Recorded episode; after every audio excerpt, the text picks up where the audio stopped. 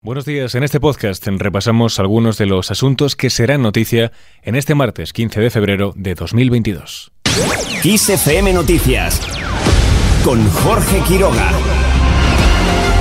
La cúpula del P P analiza hoy los resultados en Castilla y León. Pablo Casado reúne este martes a la cúpula y a los varones de su partido para estudiar el desenlace de estos comicios, donde la victoria por la mínima de Alfonso Fernández Mañueco pone a los populares frente al dilema de gobernar o no junto a Vox, un escenario que puede condicionar las aspiraciones electorales del P P por el impacto que tendría pactar con el partido de Santiago Abascal.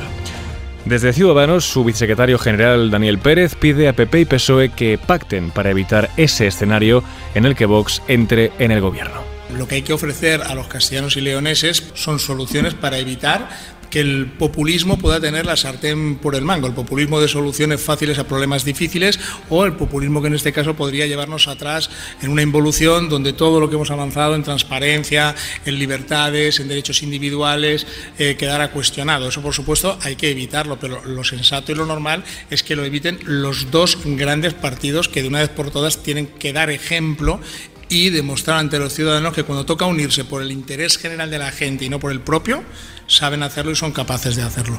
Mientras, desde el P P consideran que estos comicios confirman un cambio de ciclo político en España. El portavoz adjunto de los populares en la Asamblea de Extremadura, Luis Alfonso Hernández Carrón, asegura que el liderazgo de Pedro Sánchez se ve debilitado. Se está vislumbrando y se confirma un cambio de ciclo, se confirma una regresión en el liderazgo de Pedro Sánchez, porque no en vano es la tercera victoria electoral del Partido Popular en elecciones autonómicas. Lo vimos en Galicia, lo hemos visto en Madrid y ahora se confirma en Castilla y León. Preguntado sobre las distintas opciones de gobierno en Castilla y León, asegura que desde el P P de Extremadura no le van a decir a Mañueco cuáles son las opciones que tiene y ha añadido que este último ya ha dicho que de forma democrática y como corresponde va a hablar con todas las fuerzas políticas. Por otro lado, el Congreso retoma este martes los trabajos para la reforma de la Ley de Seguridad Ciudadana, conocida como Ley Mordaza, y lo hará en una sesión de la ponencia, donde se debatirán algunos de los cambios más polémicos, como las devoluciones en caliente o el uso de material antidisturbios.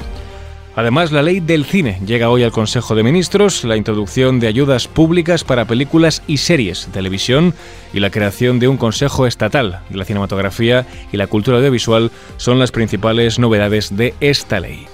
El anteproyecto, que ha pasado por un periodo de consultas con el sector, modificará la ley de dos mil siete para adaptarse a los cambios que ha experimentado este ámbito y a los nuevos hábitos de consumo. Seguimos con otras noticias. El precio de la luz sigue subiendo, hoy lo hace un nueve coma cero seis por ciento y llega a los ciento noventa y nueve coma noventa y cuatro euros el megavatio hora. El precio medio de la luz de este martes será cuatro euros más barato que el que se registró hace un mes, pero estará ocho veces por encima que el de hace un año. En el tercer martes de febrero de dos mil veintiuno, el precio era de veintitrés coma nueve euros el megavatio hora. Y cerramos este repaso informativo matinal con Rihanna.